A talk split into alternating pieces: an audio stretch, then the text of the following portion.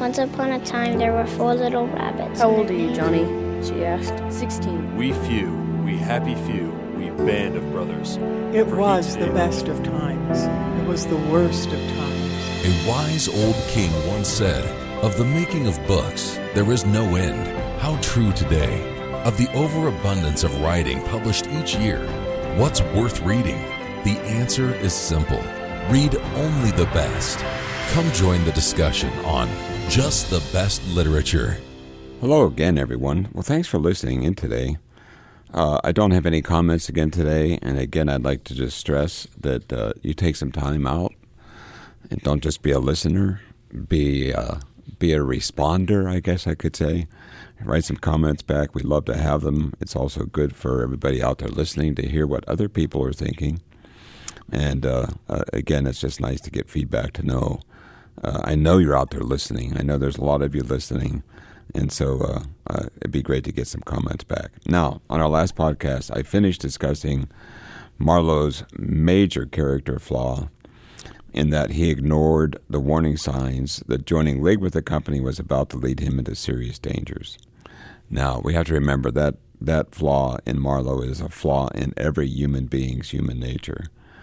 And uh, I think what Joseph Conrad does, uh, obviously, with Marlowe, and then I think, again, when we get into the character of Kurtz, um, uh, Conrad wants us to learn to look for those warning signs. And also, I think, to face reality that sometimes we're thinking that we're doing great things when actually it can end up in a disaster. And so so that's just the way life is, and we need to, to learn how to deal with that and come out of that and just, uh, uh, you know, learn the warning signs and don't fall, in, don't fall into it. Now, for today's program, I want to begin discussing Marlowe's first view of the Dark Continent and the company's decayed African outpost. And so, so again, uh, remember, uh, all you listeners out there, this is just, um, you know, this is this is just fiction, but it is based on Conrad's life.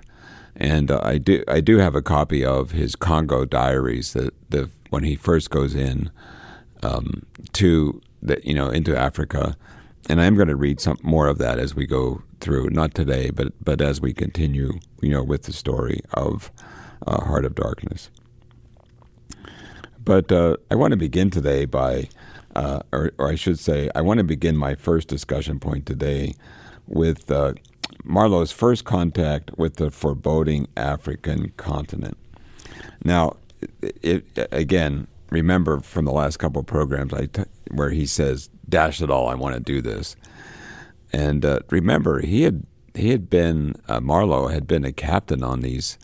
Uh, much better ships, and it was really kind of a, you know coming down for him or a step down to be you know going to work for the company. But he, he his goal was to get to Africa. His his goal was to really follow this boyhood adventure, and uh, uh, again he missed seeing the dangers of what he was going to get into. But but uh, Marlowe really begins to lament what he did here, and uh, he he writes. This is the bottom of page forty-eight, he says, "I left in a French steamer, and she called in every blamed port they have out there, for as far as I could see, the sole purpose of landing soldiers and custom house officers." And so, so here he's trying to get out, you know, to the Congo River. He's trying to get out to that hypnotic snake, and it takes forever. You know, he he rushed around. Remember, if if you remember back early. Uh, you know, in these programs, you know, he rushed around. He really fought hard to get the company. He uh, he he got his, his excellent aunt to help him, you know, and he had to rush around to get ready. And then he gets stuck on a French steamer. steamer. And I'll read it to you in a few minutes. It took thirty days. It took thirty days on this steamer ship to get to the river or to get to the snake, to get to the hypnotic snake. So, so... Again, this is the, the, the company is dropping off all of these. Notice he says they're landing soldiers along with custom house officers. So there's something really going on that, that again, no one at the company seems to have talked to him about. Remember, the head of the company in Brussels just spent seconds with him uh, was more concerned if he could speak French. He could speak French, so it said, good, you're good. Uh, you know, he signed a, a document saying he wouldn't give away any trade secrets, which he didn't know any trade secrets anyway. And uh, he didn't really want to know trade secrets. He just wanted to see Africa. And so so uh, he's he's so bored on this ship now because they keep stopping. And what he says is, I watched the coast. He said, watching a, a coast as it slips by the ship is like thinking about an enigma. And so so here he is. He's, he's along the coast of Africa, and they're dropping these people off for the company to go to these different stations. And and he's he wants the only way he can get any sanity at this point is by watching, well, the seacoast and the ocean. He says, there it is before you, smiling, frowning, inviting, grand, mean, insipid, or savage, always mute with an air of whispering, come and find out. And so, so to me, that's a little creepy, and it reminds me of a horror movie. Yeah, come on over here. You know, it's like the zombie apocalypse, or maybe the werewolf apocalypse. You know, it's, it's just it's like there's this hand. You know, you can almost see these these two ladies again. You know, the two fates, just saying, "Come on out, come on over." He said this one was almost featureless, as if still in the making, with an aspect of monotonous grimness. So, so here's the continent he wants to see since he's a boy, and look at his first observations. He said it's monotonous, it's grim. He goes on to say, the edge of a colossal jungle so dark green as to be almost black, fringed with white surf, ran straight like a ruled line, far, far away along a, the land seemed to be to glisten and drip with steam.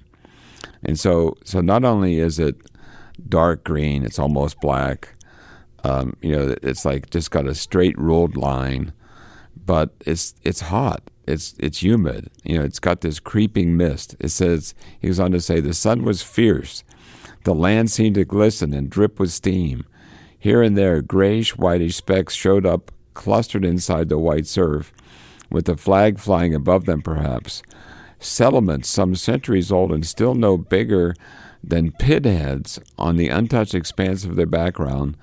We pounded along, stopped, landed soldiers, went on, landed custom house clerks to levy toll on what looked like a godforsaken wilderness with a tin shed and a flagpole lost in it, landed more soldiers to take care of the custom house clerks, presumably.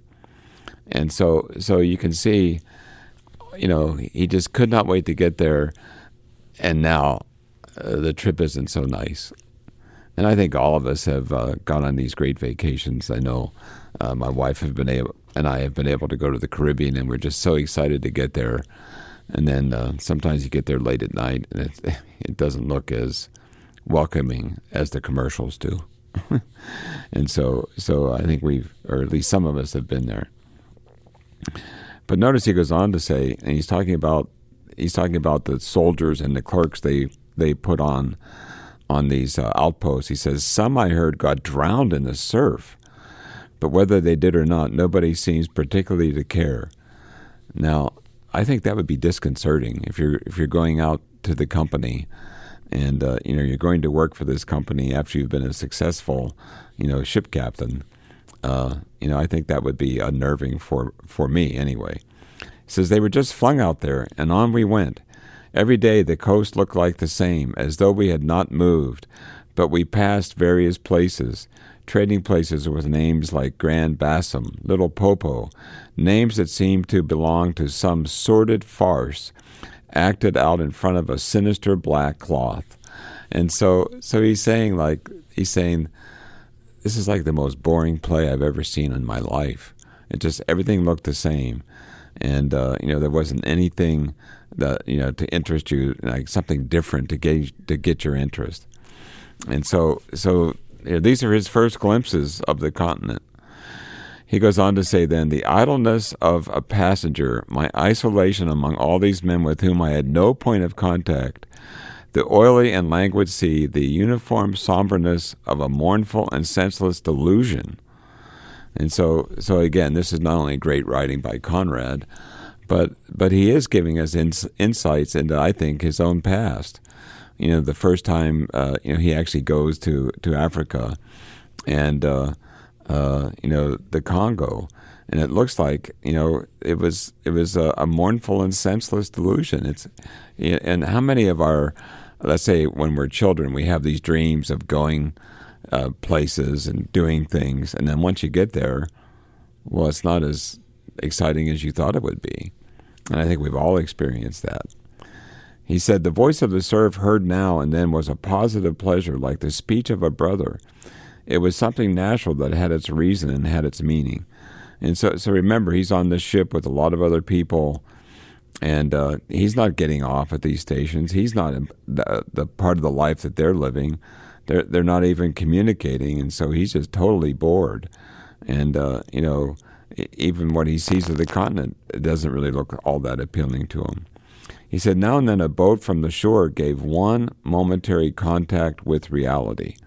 And so so I, I think uh, the way I'd like to describe this section is now, um, let's say uh, Marlowe gets his first contact with the natives of Africa. And, uh, you know, it, it, it is, I think it's interesting to go to different countries. And, and uh, my wife and I have had opportunity to travel, you know, quite a bit worldwide. And it's it's always interesting to to talk to and see different peoples. But but again, he's talking about this boat. He said it was paddled by black fellows. You could see from afar the white of their eyeballs glistening. They shouted, sang. Their bodies streamed with perspiration. They had faces like grotesque masks, these chaps. But they had bone, muscle, a wild vitality, an intense energy of movement that was as natural and true as the surf along their coast. They wanted no excuse for being there. They were of great comfort to look at. For a time, I would feel I belonged still to a world of straightforward facts, but that feeling would not last long. And he said something would turn up to scare it away. And so, so I think he's he's very positive now about, you know, seeing seeing the native Africans at work. And he, you know, he sees, you know, these uh, these seamen, I guess, and they're singing. You know, they're they're enjoying their work. They're enjoying what they're doing, and uh, it seems like he's in comparison, the people that he's being dropped off at the company are not as happy. They're not as thrilled. They're not as excited about their life and what they're doing, and so so it seems like his his first contact, you know, with the natives, he's he's kind of positive. He's kind of curious. He's he's kind of interested in it. He said, um, once I remember we came upon a man of war anchored off the coast. There wasn't even a shed there, and she was shelling the bush. It appears the French had one of their wars going on thereabouts. Her ensign dropped limp like a rag. The muzzles of the long six-inch, six-inch guns stuck out over the low hull. The greasy, slimy swell swung up her lazily and let her down, swaying with th- her thin mast. In the empty immensity of earth, sky, and water, there she was, incomprehensible, firing into a continent. Pop would go one of the six-inch guns. A small flame would dart and vanish. A little white smoke would disappear. A tiny projectile would give a feeble screech, and nothing happened. Nothing could happen. There was a touch of insanity in the proceeding, a sense of lugubrious drollery in the sight, and it was not dissipated by somebody on board assuring me earnestly there was a camp of natives. He called them enemies, hidden out of sight somewhere. And so so now you can see that, that Marlowe is getting a better picture of what he's gotten himself into. And and he realizes that there's a war going on. He's not going there just to, to be a part of the company. He's not going there just to, you know, help get ivory or help, you know, to to get um, minerals or, you know, to get the riches of the land. There's a war going on with the natives. They're killing the natives. And the French are shelling, you know, into the bush. And he said you can't even see huts or anything. So he he just thinks it's insane. And so...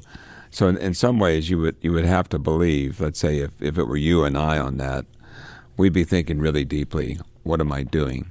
Why am I doing this? Why, you know, why am I continuing? Uh, it goes on now that, that um, you know, I think um, if you know anything about, uh, you know, some of these um, companies when they're in far distant continents, and uh, I know we just finished uh, going through Moby Dick in our English class, and uh, a lot of the whaling ships, when they, they were out there by themselves, other ships coming out would bring letters, you know, to uh, to the, the people that are stationed uh, in different whale ships. And so so this was also part of this French steamer. Not only did it drop people off, but it also brought letters uh, for other steamships out there.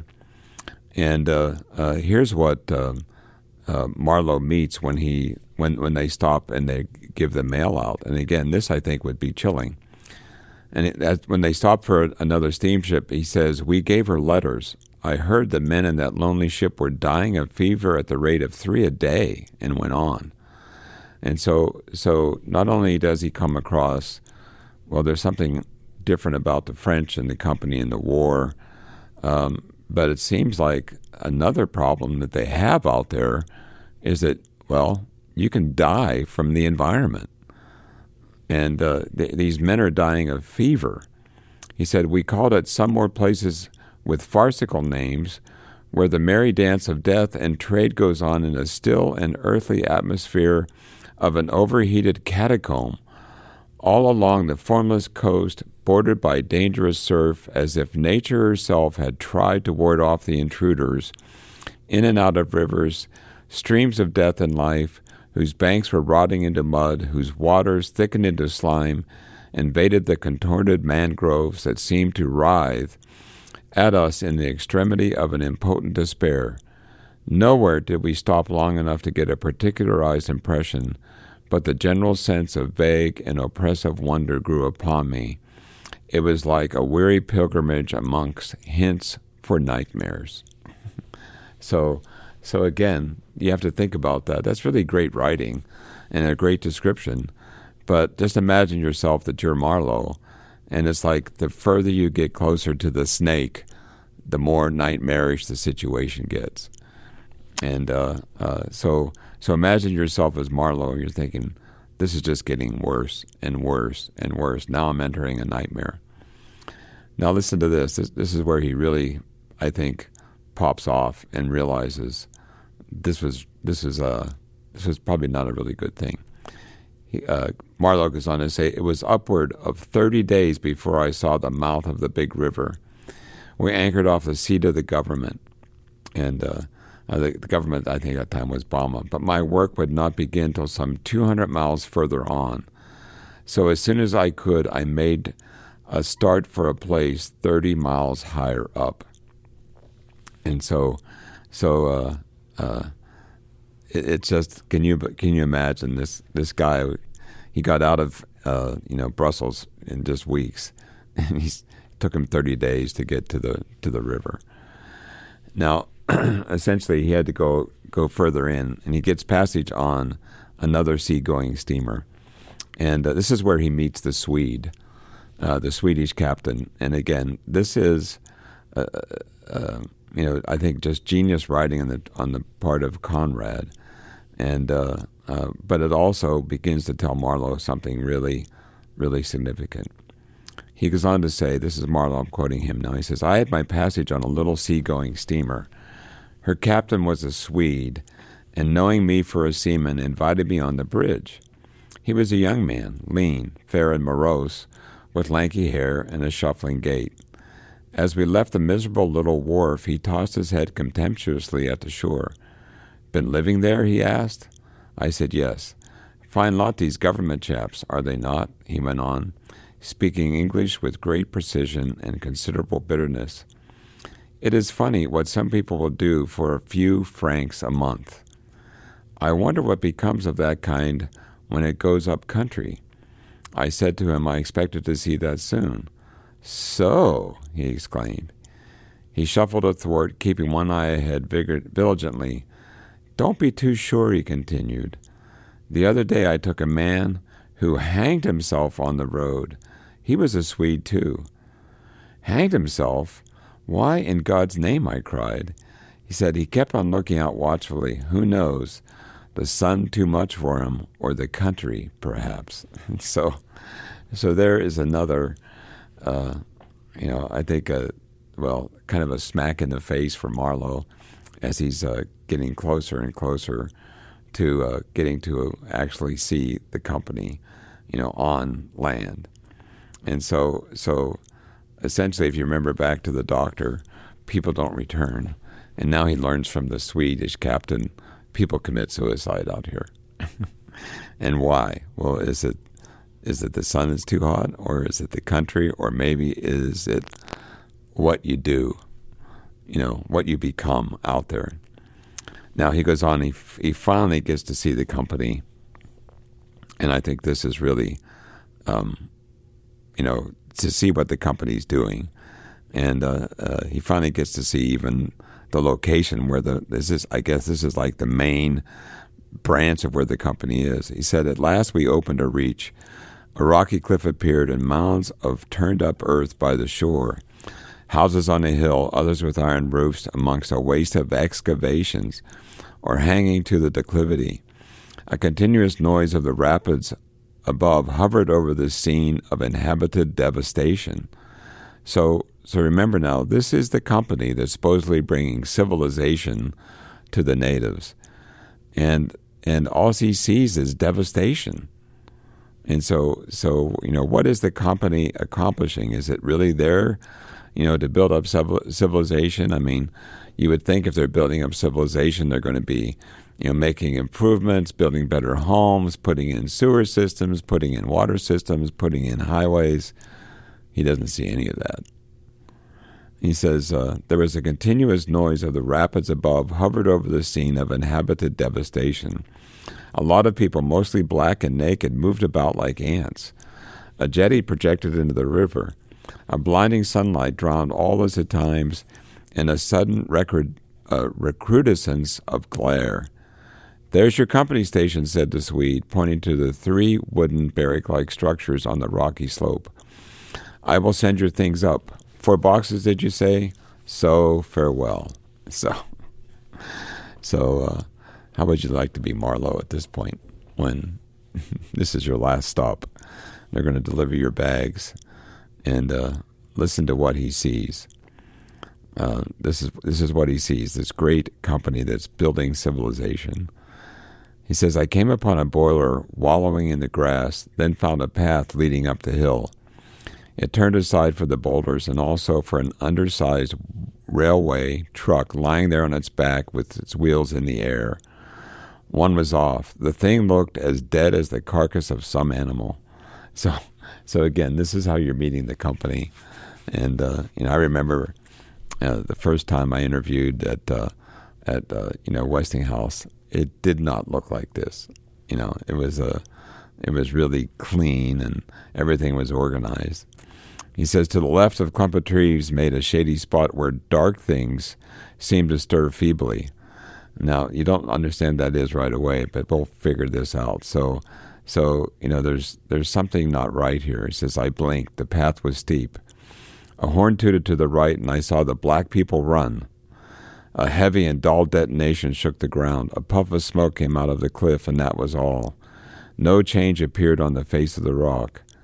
And then he goes on to say, "They were building a railway. The cliff was not in the way or anything, but this objectless blasting was all the work going on." And so, so here Marlowe's beginning to think, okay, they're building a railway, but why are they blasting the cliff? You know, he's he's he, he's not understanding it. He said, "A slight clanking behind me made me turn my head. Six black men advanced in a file, toiling up the path. They walked erect, slow, balancing small baskets full of earth on their heads, and the clink kept time with their footsteps. Black rags were round, uh, were wound round their loins, and the short ends behind waggled to fro and to and fro like tails. I could see every rib. The joints of their limbs were like knots in a rope. Each had an iron collar on his neck, and all were connected together with a chain whose bites, or they were little loops, swung between them, rhythmically clinking. Another report from the cliff made me think suddenly of that ship of war I had seen firing into a continent. It was the same kind of ominous voice, but these men could by no stretch of imagination be called enemies." He said they were called criminals, and the outraged law, like the bursting shells, had come to them in insoluble mystery from, from the sea. All their meager breasts panted together. The violently dilated nostrils quivered. The eyes stared stonily uphill. They passed me within six inches without a glance, and with that complete, death-like indifference of unhappy savages, behind this raw matter, one of the reclaimed, uh, the product of the new forces at work, strolled despondently, carrying a rifle by its middle. He had a uniform jacket with one button off, and seeing a white man on the path, hoisted his weapon to his shoulder with alacrity. Now, I want to read you uh, a note about um, about this, and uh, uh, essentially what Conrad is doing here. You don't pick it up uh, right away, but uh, this is in the, the Barnes and Noble um, edition of it. It says, uh, he says, one of the reclaimed, that phrase, one of the reclaimed, I just read you. He says, Marlowe uses this phrase to denote the rifle-bearing African overseeing the chain gang for the same reason he refers to the white imperialists as pilgrims, to underscore the fraudulence of the benevolent rhetoric that legitimizes their ruthless activities. African collaborators such as the one depicted here were commonplace in Leopold's Congo.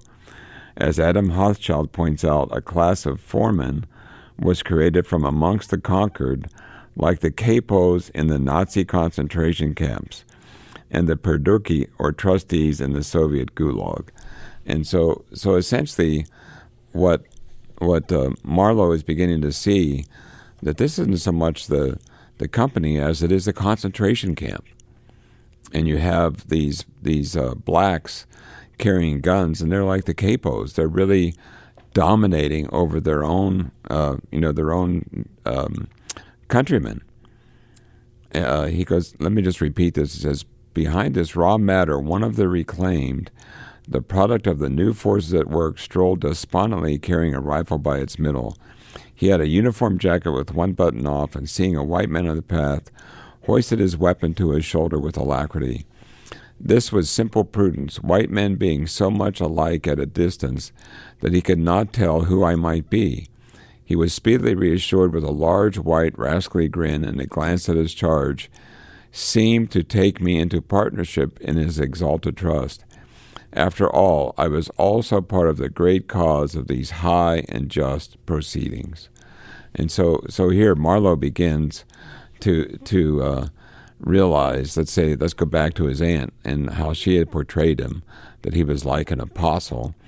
And now, uh, you know, this this uh, black capo, or this, uh, you know, this Nazi capo is now, now uh, uh, giving him a rascally grin uh, because he's part of the high and just proceedings. And he's just getting there. He, you know, he doesn't really know absolutely everything that's going on. Notice uh, he goes on to say, instead of going up, I turned and descended to the left. My idea was to let that chain gang get out of sight before I climbed the hill. You know, I'm not particularly tender. I've had to strike and defend it off. I've had to resist and to attack sometimes. That's only one way of resisting without counting the exact cost, according to the demands of sort of life as I had blundered into. He said, I've seen the devil of violence and the devil of greed and the devil of hot desire, but by all the stars, these were strong, lusty, red-eyed devils that swayed and drove men, men, I tell you. But as I stood on the hillside, I foresaw that in the blinding sunshine of that land, I would become acquainted with a flabby, pretending, weak-eyed devil of rapacious and pitiless folly. So I'm going to go ahead and end there today. So now that's all the time we have for today's program. Now next time, um, I'll continue my discussion of uh, Marlowe's first contact with uh, his days at the company outpost. Now you can buy Heart of Darkness at Amazon dot com. You may be able to also find a good used copy at a b e books dot com. You may be also able to find a copy in your local bookstore, and of course you can also check your local library. Now, please write me any comments you may have to j b l at p c g dot org. You can follow J B L on Twitter at J B Literature one, You can also follow J B L on Facebook. Simply search for Just the Best Literature. So until next time, keep reading.